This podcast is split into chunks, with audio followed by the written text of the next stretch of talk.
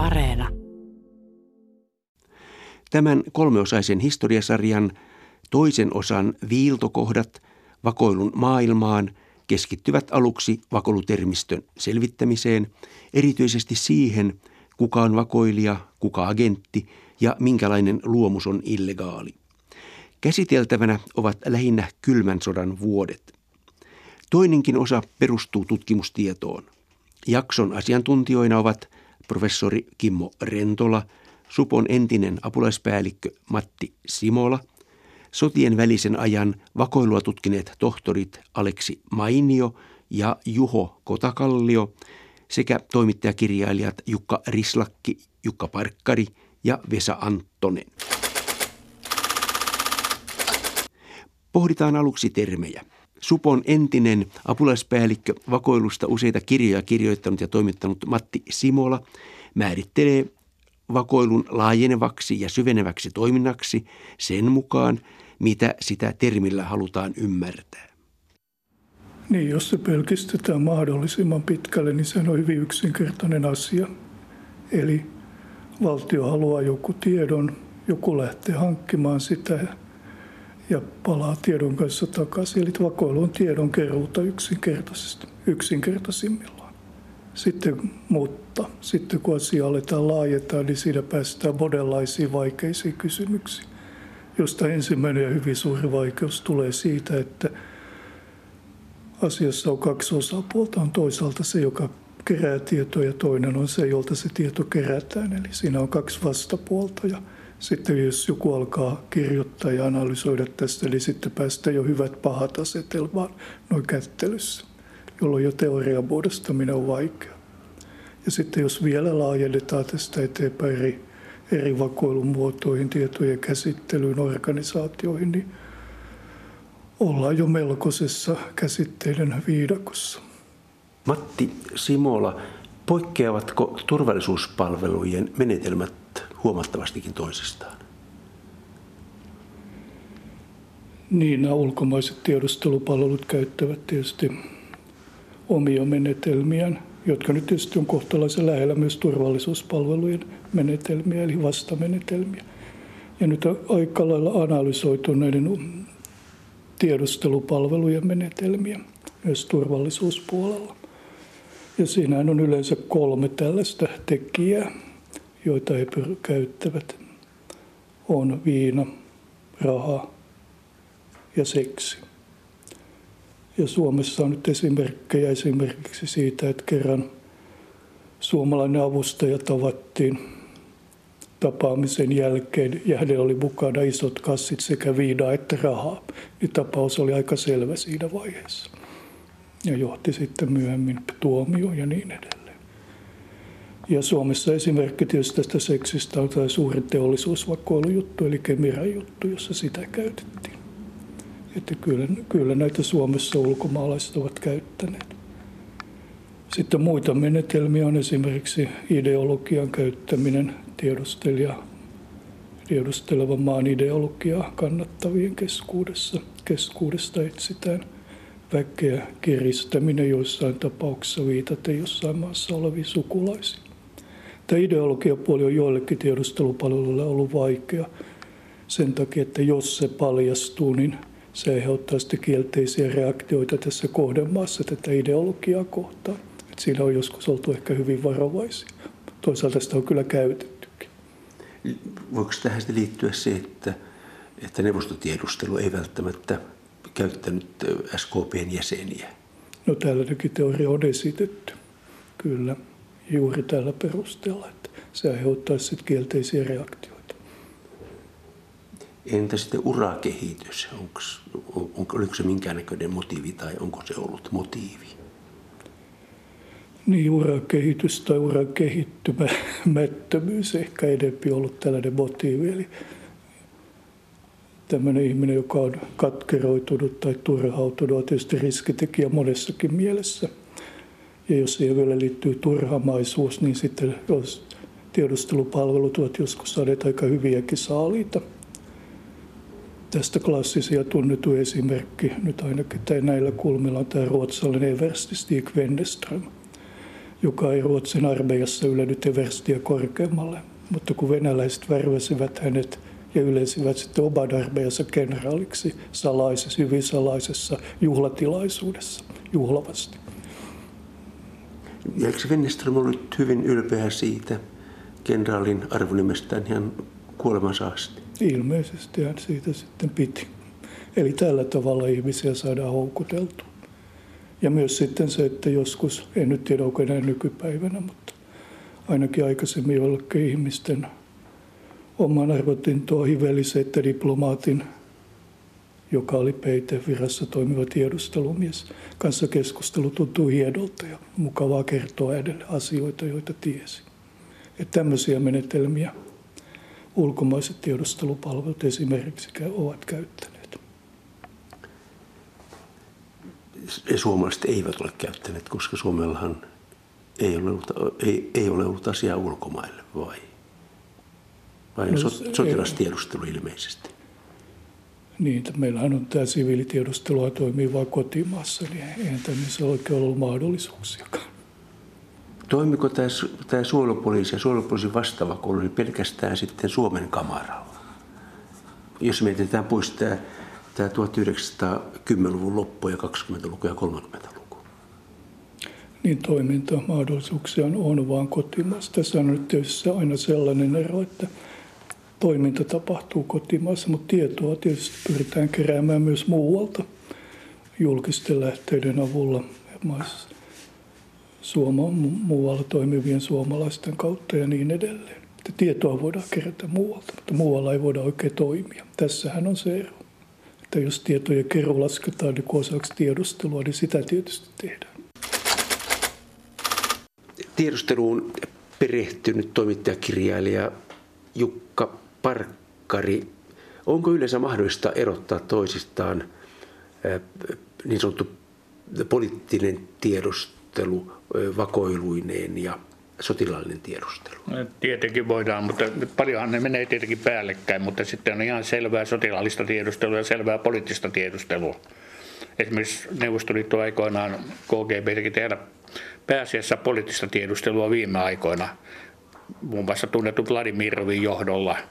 Nehän soluttautu kaikkiin puolueisiin niin pitkälle kuin pääsivät.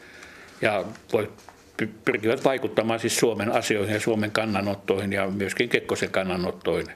Mutta sitten on taas ihan selvää sotilaista tiedustelua sellainen, kun hankitaan Suomen hankkimista aseista tietoutta ja niiden käyttötavoista ja samoin Suomen liikekannallepanosta ja tällaisesta. Molempia, molempia tapahtuu. Ja oliko asialla muitakin kuin sitten venäläisiä? Ja totta kai. Ihan varmaan 15 maata Suomessa on sellaista vakituisempaa tiedustelua tehnyt tietysti kaikki lähimaat.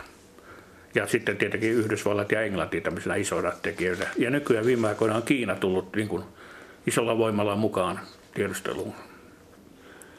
Niin, mitä kukin tekee? Suojelupoliisilla on jotakin tehtävää. Eikö UMLkin on jonkinnäköisiä, ainakin sotilasasiamiehet? Sotilasasiamiehet ei ole UML, vaan on puolustusvoimilla. He ovat lähetystöissä sijoitettuna puolustusasiamiehinä mutta he ovat niin kuin puolustusvoimien upseereita ja puolustusvoimien sotilasasian osasto hoitaa heitä käytännössä. Heillä on diplomaattinen koskemattomuus ja he hankkivat tietoja asemamaastaan. Kysytäänkö sitä vakoiluksi vai tiedusteluksi, niin on kokonaan sitten tyylikysymys. Kumpa itse käyttäisit? Kenraali Nykänen, joka oli toiminut tiedustelupäällikkönä Suomessa, niin selvitti tämän kysymyksen näin, että tiedustelu on sellaista, mistä palkitaan ja vakoilusta joutuu vankilaan. Niin Jukka Parkkari, ihmisten tarkkailu, vakoilu, turvatarkistukset, niin onko Suomessa seurattu juuri muita kuin työväenliikkeen vasemmanlaidan ihmisiä? Työväenliikkeen vasemmistoa pidettiin huolellisesti silmällä aivan tuonne Mauno Koiviston aikoihin asti. Silloinhan se lopetettiin kategoriana niin kuin Koivisto käski. Mutta niin onhan tällaista seurattu myös oikeistolaisia liikkeitä, mutta ennen kaikkea tämä vastavakoilu, mikä meillä on siis suojelupoliisissa ja puolustusvoimien tutkintaosastossa, niin se on suhtautunut ulkovaltojen tiedustelun torjuntaan. Ajatuksena on estää heidän vakoilijoidensa saamasta tietoja. Mutta sitten kaikki täällä toimivat tiedustelijat eivät toimi pelkästään Suomea vastaan, vaan Suomen kautta on aina tiedusteltu Neuvostoliittoa ja nyt Venäjää. Ja sitten tiedustelijat kyttää toisiaan. Venäläiset ja amerikkalaiset vahtivat Helsingissä toisiaan toistensa tekemisiä. Vieläkö on postilaatikoita tätä vastaavia? Kyllä, ei, se on vanha juttu, mutta ei se ole mikään niin kuin kadonnut ideana. Siinä on se hyvä puoli, että kun käytetään postilaatikkoa, esimerkiksi jotain puunkoloa tai vastaavaa, niin silloin tämä tiedustelija ja hänen agenttinsa eivät joudu tapaamaan fyysisesti. Ja se on niin kuin hyvin olennainen asia näissä jutuissa. Kuinka paljon sitten vaaditaan väkeä, jos jotakin lähdetään varjostamaan tai seuraamaan? Sitä vaaditaan hyvin paljon, jos aiotaan tehdä pätevästi.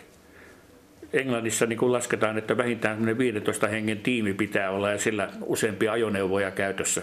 Ja sama se on tietenkin Suomessa, mutta hyvin harvoin meidän vastaavakoululla on mahdollista keskittää yhteen juttuun niin paljon väkeä.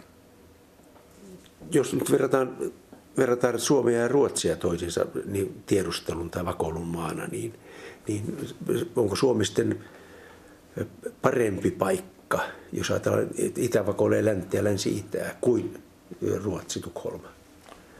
Suomi on tavallaan kiinnostavampi huomattavasti ja tänne on keskitetty paljon enemmän väkeä kuin Tukholmaan. Ihan maantieteellistäkin syistä. Ja sitten Venäjä on käyttänyt Neuvostoliiton aikana nimenomaan niin Helsinkiä jonkinlaisena koulutuspaikkana, koska täällä on vastaavakoulun voimavarat ollut niin pienet. Ruotsissahan on ollut moninkertaiset nimenomaan suojelupoliisin verrattuna sikäläiseen vastineeseensa, niin on hyvin pieni elin ollut näihin päiviin asti. Nythän se voimia on vähän lisätty. Suojelupoliisilla ei ole ollut lupaa vakoilla ulkomailla toistaiseksi. Näin on. Siis Suomelta on puuttunut tämmöinen ulkomainen tiedustelu kokonaan. Semmoinen organisaatio niin kuin esimerkiksi Yhdysvaltojen CIA. Mutta niin, to, toki tietoja on hankittu siitä huolimatta, koska niitä on kaivattu.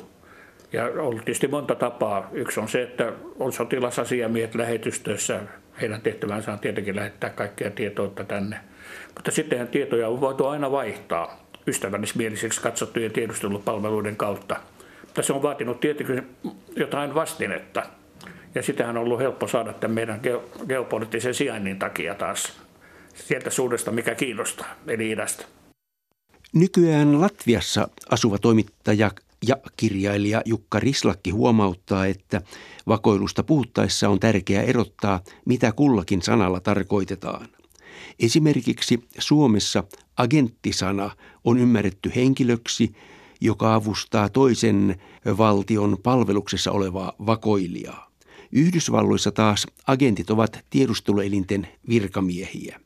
Jukka Rislakki. Mä ainakin erottaisin tiedusteluvirkailijat, jotka saa palkkaa, kuukausipalkkaa tiedustelupalvelulta. Heillä on sitten agentteja, jotka eri syistä ja erilaisin korvauksin työskentelevät heidän hyväkseen, mutta eivät ole virallisessa työsuhteessa.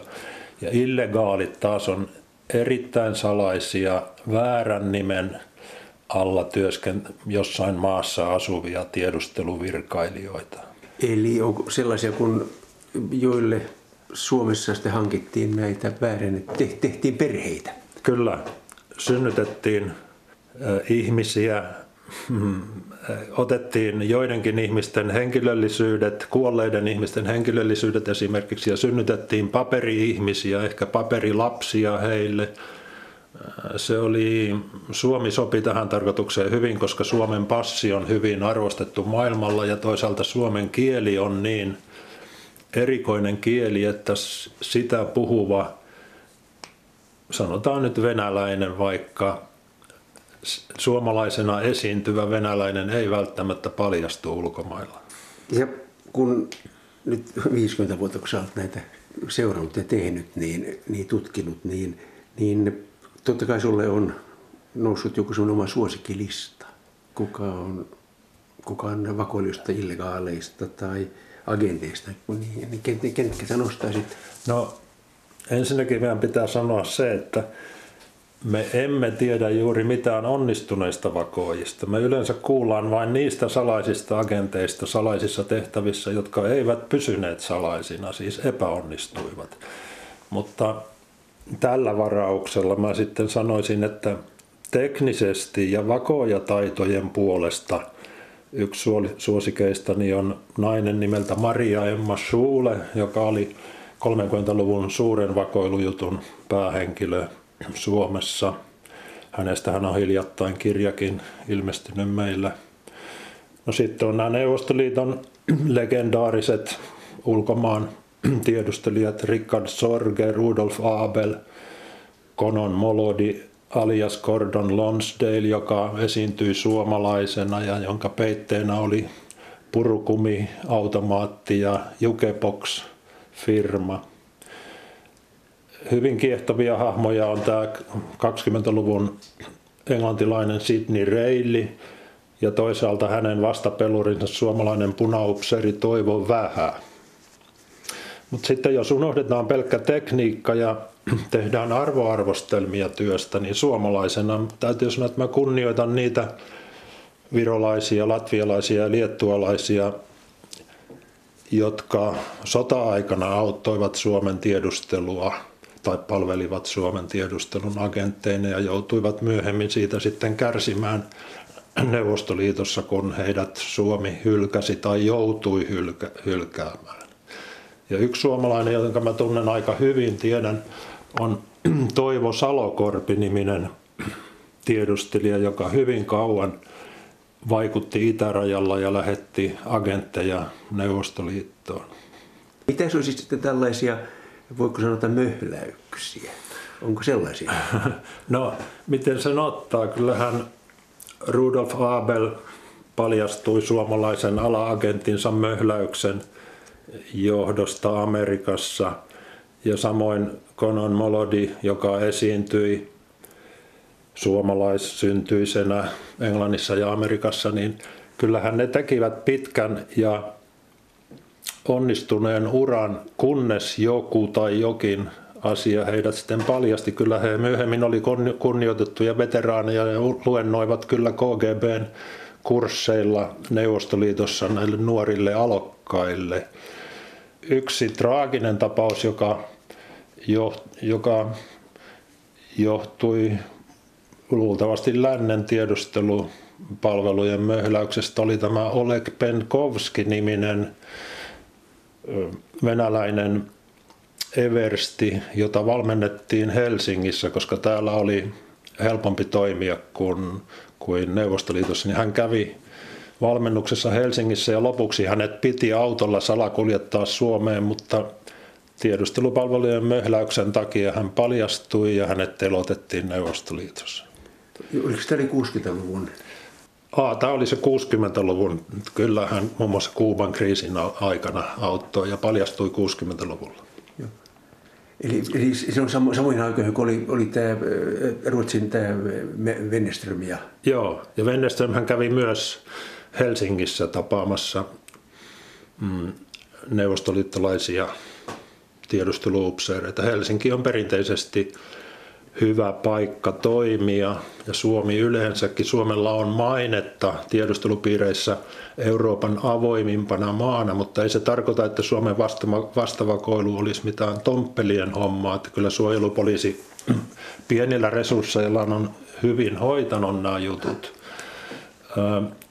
Ainakin Neuvostoliiton agenttikursseilla kerrottiin, että parhaita avoimimpia toimintamaita on Irlanti, Itävalta ja Suomi.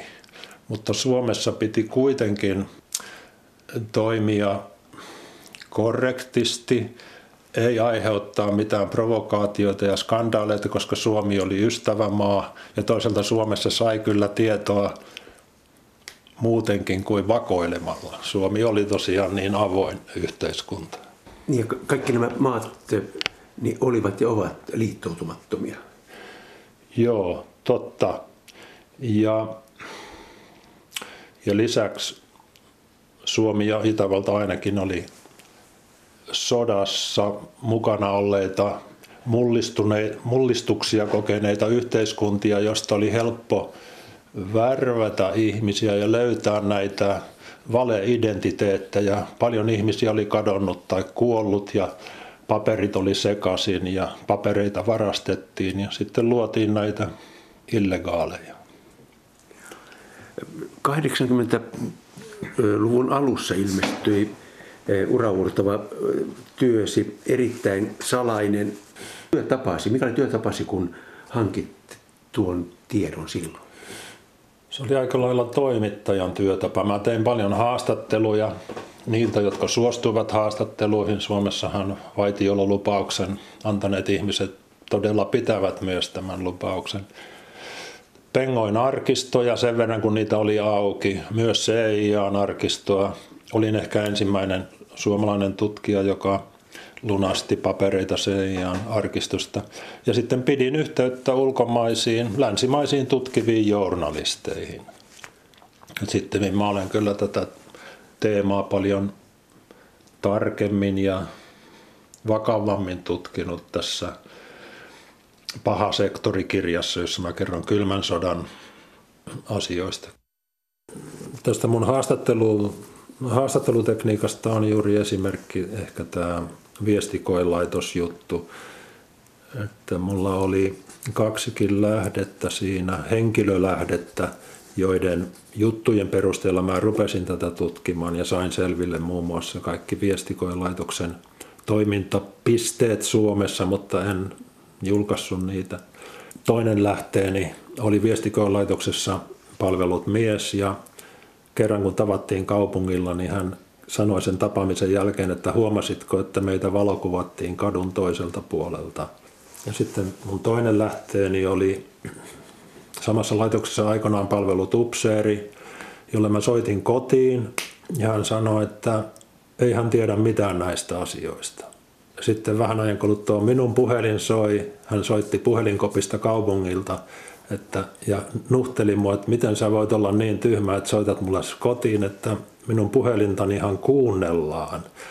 Ja heti sun soittosi jälkeen viestikoilaitos otti yhteyttä ja kielsi kertomasta mitään. Yksi yllätys, mikä mulle näissä viime aikojen paljastuksissa on tullut, on tämä suhtautuminen Hesarin viestikoekeskusjuttuun. Mä kirjoitin aikoinani siis viestikoelaitoksesta ensimmäiset isot jutut ja myös Helsingin Sanomiin. Ja silloin oli täydellinen hiljaisuus. Mua etukäteen varoitettiin, että mitään tietoja ei pääesikunta anna ja varoittaa kirjoittamasta mitään, koska kaikki tätä koskeva on salaista. Ei edes tunnustettu, että sellaista laitosta on olemassa. Ja nythän ihan presidenttiä myöten tuli,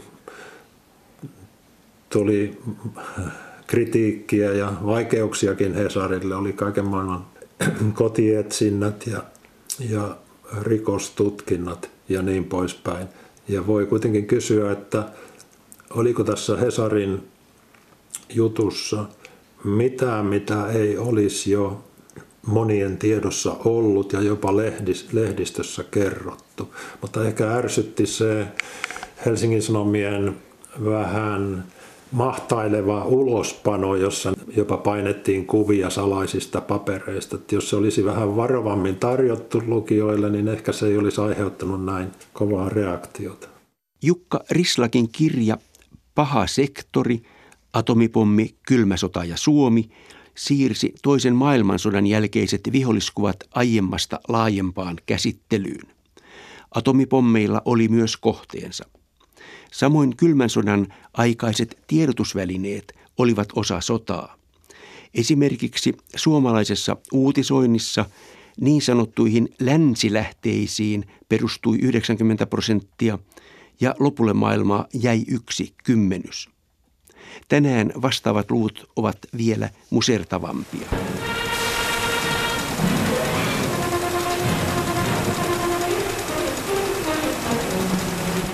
Helsingin yliopiston tutkija, filosofian tohtori Aleksi Mainio puhuu suurten yksityisten lehtitalojen merkityksen kasvusta ideologisesti oikean tiedon välittäjänä. Aleksi Mainio. No jos me mietitään, mietitään niin, että, että, että okei, että meillä, meillä, meillä on siis tämmöisiä, tämmöisiä kavereita, jolloin, jolloin niin loogisesti nämä yhteydet sitten muodostunut, ää, muodostunut sinne, sinne, ää, sinne toimittajien, toimittajien maailmaan ja, ja toimittajien, jolla on, jolla on muodostunut yhteydet sinne tiedustelumaailmaan. No sitten siellä tiedustelumaailmassa taas ja siinä vakoilumaailmassa, jos mietitään niin kuin vaikkapa CIAta, ää, ja vaikka Britannian salaista palvelua, niin monet näistä niin varsinaisista tiedusteluseereistä, he on toisen maailmansodan aikana, he on, ikään kuin, he on tottunut käyttämään sotaajan oppeja ja, ja, ja metodeja, jotka on vähän, vähän raaempia ja, ja, ja niin kuin, niin kuin kovempia, kovempia ja, ja, ja tavallaan tämmöisiä niin karskimpia keinoja he ikään kuin ujostele, ujostele tässä toiminnassa ja, ja, ja, ja, ja se, se, jos mietitään sitä niin 1950-luvun maailmaa vielä, niin, niin, niin siellä vielä tapahtuu oikeastaan niin se, se, semmoisia ja, ja, ja niin roiseja operaatioita, että et se ei niin myöhemmin olisi, olisi ollut mahdollista. Ja, ja, ja sitä kautta selittyy myös tämä, niin tämä että et, et tämä niin lehtimiespeitteen aika suruton käyttö, ää, käyttö ja, ja, ja, ja tämmöinen niin aika, aika aktiivinen käyttö. Ja esimerkiksi Amerikassa jatkuu vielä silloin läpi 50-luvun, 60-luvun alkuun asti oikeastaan aika tiukka tämmöinen uutissensuuri, tiedustelupalveluilla, ylipäänsä suurvalloilla on tarve vaikuttaa siihen, mitä lehdissä kirjoitetaan. Siitä tulee sitten yksi yhteys tietenkin tähän, niin tähän lehtimaailman ja vakoilumaailman yhteyteen. On tarve, tarve tätä saada, saada myös niin lehtiin sellaista sopivaa uutisaineistoa. Ja esimerkiksi Amerikassa jatkuu vielä silloin läpi 50-luvun, 60-luvun alkuun asti oikeastaan aika tiukka tämmöinen uutissensuuri. Ja, ja, ja samaan aikaan ää, ää, oikeastaan kaikissa keskeisissä medioissa tai, tai lehtitaloissa ää, on, on, on, on ikään kuin, niin tiedustelupalvelun yhdysmiehiä, jotka, jotka, jotka niin kanavoi tätä uutisaineistoa. Jossain tapauksessa toimii vähän niin kuin sensorin, sensur, sen, sen, sensuriviranomaisen roolissa ää, ja, ja tavallaan niin syntyy tämmöisiä kanavia, joita kautta tämmöistä niin kylmän sodan uutisaineistoa, ei tietenkään pelkästään lännessä, vaan myös idässä, ää, molemmin puolin ikään kuin yritetään kanavoida kanavoida, kanavoida lehtiin semmoista, mikä sopii siihen oman puolen totuuteen, siihen läntiseen tai itäiseen, itäiseen niin maailmankuvaan. Tämä on, tämä on hyvin keskeinen siinä sitten, että, että miksi, miksi, miksi ne kaksi maailmaa yhdistyy. Erkolla on suomalaisittain aivan poikkeuksellisen hyvät nämä, nämä, nämä länsikontaktit yhtäältä Amerikkaan, Iso-Britanniaan, Ruotsiin – mutta Erkko ei tietenkään yksin, yksin vastaan näistä, vaan, vaan, vaan, vaan tota, tai hän sanotaan, että hän, hän ehkä katsoo päältä niitä, mutta, mutta tavallaan toimituksissa on muitakin tämmöisiä 50-luvun Helsingin Sanomissa toimittajia, joilla on aika tiiviitä länsiyhteyksiä ja yhteyksiä tähän tiedustelu, tiedustelumaailmaan. No, amerikkalaiset pyrkii tietenkin vaikuttamaan siihen, että mitä, mitä, mitä Hesarissa julkaistaan. Heillä on omat, omat tämmöiset kanavat, jotka liittyy tähän vakoilumaailmaan. Ja, ja, ja sitten toisaalta yksi tapa hankkia tietoa tässä vakoilumaailmassahan on, on, on ollut nämä lehtimieskontaktit. Lehtimiehille kertyy monenlaista tietoa, jos katsotaan 50-luvun vaikka Helsingin Sanomia. Eihän siellä voinut julkaista. Aika monet asiat oli semmoisia, esimerkiksi poliittiset juorut, ihmisen terveydentilaan liittyvät asiat, alkoholiongelmiin, naisseikkailuihin. Nämä kiinnosti tietenkin tiedustelumaailmaa ja vakoilumaailmaa nämä asiat, mutta, mutta, mutta ei niitä voinut oikein lehteen laittaa vielä tuossa vaiheessa. Ja, ja, ja sen, sen takia jollakin jollekin toimittajalle saattoi olla aika näppärää, että hän, hän teki juttuja vaikkapa Helsingin Sanomille ja sitten myi nämä naisseikkailut, poliitikkojen naisseikkailut, niin, niin vaikkapa Amerikan tiedustelulle, miksipä ei. Sitten Elias Erkon jälkeen remmiin astuu Aatos Erkko ja hänellä on sitten, hän näkee maailman kenties aavistuksen verran laajemmin. No jos Elias Erkko oli ollut vielä tämmöinen niin tiukan, tiukan linjan länsimies ja, ja, ja Amerikan ystävä ja, ja, ja, ja tavallaan tässä niin kylmän sodan pelissä, voi sanoa semmoinen niin amerikkalaisten tallin, tallin, tallin tota, ratsu, niin, niin, niin, niin Aatos, oli, Aatos oli, kyllä Aatoskin oli ehdottomasti niin amerikkalaisten mies, ei, ei siitä ole kahta sanaa, mutta, mutta hän toisaalta näki sen, että, että, että Helsingin Sanomia – 60-luvun mittaan, kun Hesari kasvoi vielä suuremmaksi ja, ja tietenkin hän oli jo uuden sukupolven edustaja, niin hän näki, että et, et sit toisaalta että Helsingin Sanomien, tai niin iso sanomalehti kuin Helsingin Sanomat on, niin se ei voi loputtomiin pitää vihaa vaan sinne niin kuin Moskovan suuntaan, vaan, vaan, vaan jonkinlaiset suhteet sinne pitää saada. 60-luvulla vielä Hesarilla ei esimerkiksi ollut omaa Moskovan kirjeenvaihtajaa, joka oli aika käsittämätöntä, koska esimerkiksi kaikilla amerikkalaisilla isoilla uutispalveluilla oli Moskovassa jo toimistot, jostain 50-luvulta asti, asti, asti ollut, Uudella Suomella oli ollut mutta Helsingin Sanomilla ei ollut. No Aatoksella, Aatoksella oli semmoinen näkemys, että, että, että tavallaan näitä, näitä niin kuin Venäjä-suhteita ja Neuvostoliittosuhteita pitää jollain tavalla normalisoida, että et, et se nyt on realiteetti, että Neuvostoliitto on naapurissa ja sen kanssa pitää jollain tavalla tulla toimeen. Näin hän sen jotenkin koki. Ja, ja pikkuhiljaa sitten, kun Elias Erkko kuoli vuonna 1965, Aatos Erkko lähti etsimään omaa tietä tavallaan siinä suhteessa siihen Neuvostoliittoon. Ja, ja, ja tietenkin hän sai avattua näitä kanavia, mutta täältä tulee sitten vastaan taas tämä vakoilumaailma. Eli et aika nopeasti meillä oli syntynyt semmoinen kotiryssä-instituutio, joka liittyy tietenkin tähän vakoilumaailmaan täysin, täysin suoraan, ää, niin, niin Aato Serkolle syntyi näitä, että et hänellä tietenkin oli nämä Amerikka-yhteydet koko ajan, mutta, mutta syntyi pikkuhiljaa näitä kontakteja venäläisiin ää, neuvoston Neuvostoliiton edustajiin, erinäisiin edustajiin. Että sieltä tulee sitten vastaan niin kuin Albert Akulov, esimerkiksi KGP-mies, Viktor Vladimirov, molemmat oli, oli, oli, hänkin oli KGP-mies ja mole, molemmat oli siis Aatoksen, Aatoksen kotiryssiä vähän eri vaiheessa kyllä. Että niin toinen, toisena puolena on tavallaan, että jos katsotaan tätä KGPn suunnasta, niin heillähän oli, kun heillä oli pyrkimys vaikuttaa Hesariin, ää, ei ainoastaan Aaltoserkkoon, vaan muihinkin, mutta, mutta Aaltoserkko nyt tietenkin ää, tavallaan laivan kapteenina, niin, niin, niin oli, oli, oli, oli tässä, tässä pelissä tärkein. Ja, ja ajatuksena se, että, että jos saadaan Aatoksesta ää, jonkunlainen ote tässä vakoilumaailmassa, niin, niin hänen toimintaansa ehkä pystytään jollain tavalla ohjaamaan.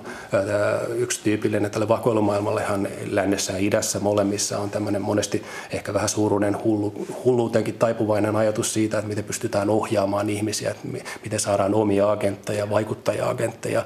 Atoksen tapauksessa ehkä sitten varmaan lännessä ja idässä oli tämmöisiä ajatuksia, että, että hänestä tehdään oma vaikuttaja-agentti ja miten, miten hänen toimintaansa tavallaan niin ohjataan johonkin suuntaan, jotain hänen pyrkimyksiään tuetaan jollain tavalla, jotain, jotain kampitetaan ja sillä tavalla tavalla ohjataan, ohjataan häntä toivottuun suuntaan. Uudet tutkimustulokset, kuten Aleksi Mainion Helsingin Sanomia koskevat tiedot, ovat vasta yksittäisiä tapauksia historian virrassa – Esimerkiksi Jukka Rislakki kaipaa sirpaleisen tiedon kokoamista. Koko ajan tulee uutta tietoa. Nämä, muun muassa nämä viralliset tai puoliviralliset supokirjat, niitä on jo kolmekin muistaakseni ilmestynyt. Ja on vakavaa yliopistollista tutkimusta tehty muun muassa Saksan ja Englannin ja Venäjänkin tiedustelu palveluista, mutta jonkinlainen kokoava, kokoava ote ehkä vielä puuttuu. Ei ole tehty, ja tietysti sotilastiedustelusta hyvinkin monta kirjaa. Puuttuu tämmöinen kokoava ote. Jos mä saisin valita, mitä mä haluaisin nyt lukea, niin yksi asia olisi, että pitäisi selvittää Neuvostoliiton salaisen poliisin, niin sanotun turvallisuuspalvelun toiminnasta äh, Stalinin vainojen aikana suomalaisia vastaan. Siitä ei ihme kyllä ole tehty kunnollista kokonaisvaltaista kirjaa, että suomalaisten vainot Neuvostoliitossa, äh, suomalaisia neuvostotilastoista päätellen telotettiin suhteellisesti enemmän kuin muita vähemmistöryhmiä. Eli että pidätetyksi joutunut suomalainen joutui todennäköisimmin myös telotetuksi. Ja sitten vihdoin tämmöinen suuri teema, johon mä haluaisin palata, on ydinpommitussuunnitelmat. Miss, missä määrin Suomi oli suunniteltu ydinpommituskohde, ketkä siinä oli takana ja missä tilanteessa ydinasetta olisi käytetty ainakin USA ja Neuvostoliitto tekevät. Ja ne hämmästytti kyllä todella, kun mä olen oikein tarkasti tutkinut niitä ja niiden oheismateriaaleja, ne on niiden perusteel, tutkijoiden perusteellisuus ja pikkutarkkuus ja pitkäjänteisyys, pitkäjänteisyys on ihan hämmästyttävää. Esimerkiksi ei vaan maasto ole tarkkaan merkittyjä tiet ja sillat ja niin poispäin. On myös siltojen mitat ja materiaali ja korkeus vedenpinnasta ja kantokyky, kaikkien Suomen siltojen kantokyky merkitty. Ja ei vain metsiä ole merkitty, vaan puiden runkojen paksuus ja puiden etäisyys toisistaan on tutkittu. Ja tämä kaikki on tietysti panssarivaunuja ajatellen, että mitkä sillat kantavat panssarivaunuja ja mistä metsästä voi ajaa läpi panssarivaunulla. Niitä teki, niitä mä olen nähnyt molempien supervaltojen ohjeita näille kartantekijöille, että ne on kyllä myös amerikkalaiset tutki Suomea ja kuvasivat koko Suomen ja Suomihan antoi amerikkalaisille myös ilmakuvat ja kartat koko Suomesta. Mutta ei vaan nämä, sitä ei moni ymmärrä, että eivät vain supervallat vakoilleet, vaan myös Ruotsi ja Norja vakoilivat Suomessa. Niin oli pakko oman etunsa vuoksi vakoilla sen verran, kun Suomi ei niille, tietysti Suomi antoi niille tietoa muutenkin, mutta harva ymmärtää sitä, että Ruotsilla oli koko kylmän sodan ajan erittäin iskukoko, iskukykyinen sadoista moderneista hävittäjistä koostuva lentoosasto, jonka pääkohde olisi ollut Suomi sotatilanteessa. Että Suomen suomalaisia, suomalaiset satamat, rautatiet, polttoainesäiliöt ja niin poispäin – olisivat olleet tietysti ennaltaehkäisevän iskun kohteena.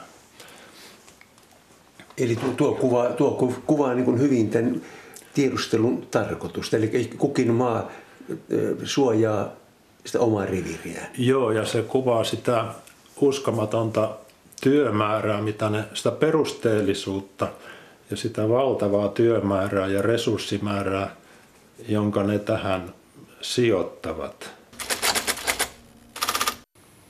Suomestahan puuttuu ö, tämmöisiä suuria vakoilijoita, ainakin näin amatöörin silmin, kuten nämä Britannian vitoset, vai mitä he olivat, ja Ruotsin Wennerström ja Marilling ja, tai sitten Treholt Norjasta. Onko Suomessa yhtään tällaista niin sanottua vakoijaa, joka ansaitsisi tulla mainituksi? No sanotaanko niin, että Suomen passi on ollut joillakin aika merkittävillä tiedusteluvirkailijoilla, mutta he eivät kyllä aitoja suomalaisia, että venäläiset, heillä oli tämmöisiä niin sanottuja illegaaleja, jotka pyrkivät esiintymään normaaleina muiden maiden kansalaisina eri puolilla maailmaa. Ja, ja Suomen passia käytettiin paljon tämmöiseen tarkoitukseen, koska siinä oli se etu, että sillä pääsi aika helposti ja huomiota herättämättä moniin paikkoihin ja maihin siis. Ja missään ei osattu sitä kieltä, että siinä ei jäänyt kiinni siitä, että jos on omaa äidinkieltään ja ainakaan hyvin. Ja, ja tämmöisiä, jotkut oli aika merkittäviäkin tekijöitä. Esimerkiksi semmoinen Reino Gikman, joka oli lisätty kirkonkirjoihin Suomessa, jota ei oikeasti ollut, ollut suomalaisena olemassa, niin tämmöinen aika menestyksellä hoiti esimerkiksi semmoista Yhdysvaltain ulkoministeriön korkeaa virkamiestä, joka joka oli saatu antamaan tietoja venäläisille ja, ja joitakin muita tämmöisiä näillä illegaalipasseilla pyörineitä on ollut ympäri maailmaa.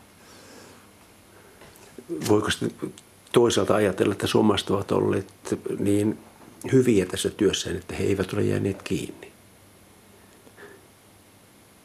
No en nyt sanoisi kyllä näin, että ei suomalaisia nyt pidetä mitenkään erityisen etevinä vakoilijoina. Sitten tapahtui, kun näitä illegaaleja tai vastaavia henkilöitä jossakin joku, joku jäi kiinni, joku laverteli kuulustelussa, niin sitten näitä eri, erinäköisiä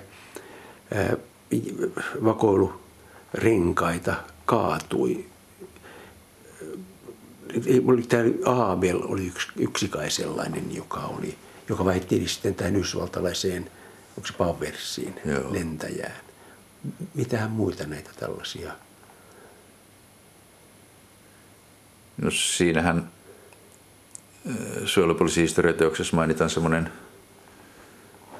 Mottl-niminen Mottl nimellä esiintynyt tiedustelupseeri, joka oli tämmöinen illegaali, oli muistaakseni Itävalla vai minkä passi hänellä oli. Ja, ja tota, mm, hänen piti tehdä tiedustelutoimintaa tuolla Israelissa. Ja menikin sinne ja oli, oli hyvin valmennettu. Kaikki oli hoidettu ympärileikkausta myöten, että, että kävisi niin kuin, joutui isänmaan alttarille uhraamaan pienen palan itsestään. Ja, ja tota, hän jäi sitten Suomen, suomalaisen havainnon pohjalta kiinni.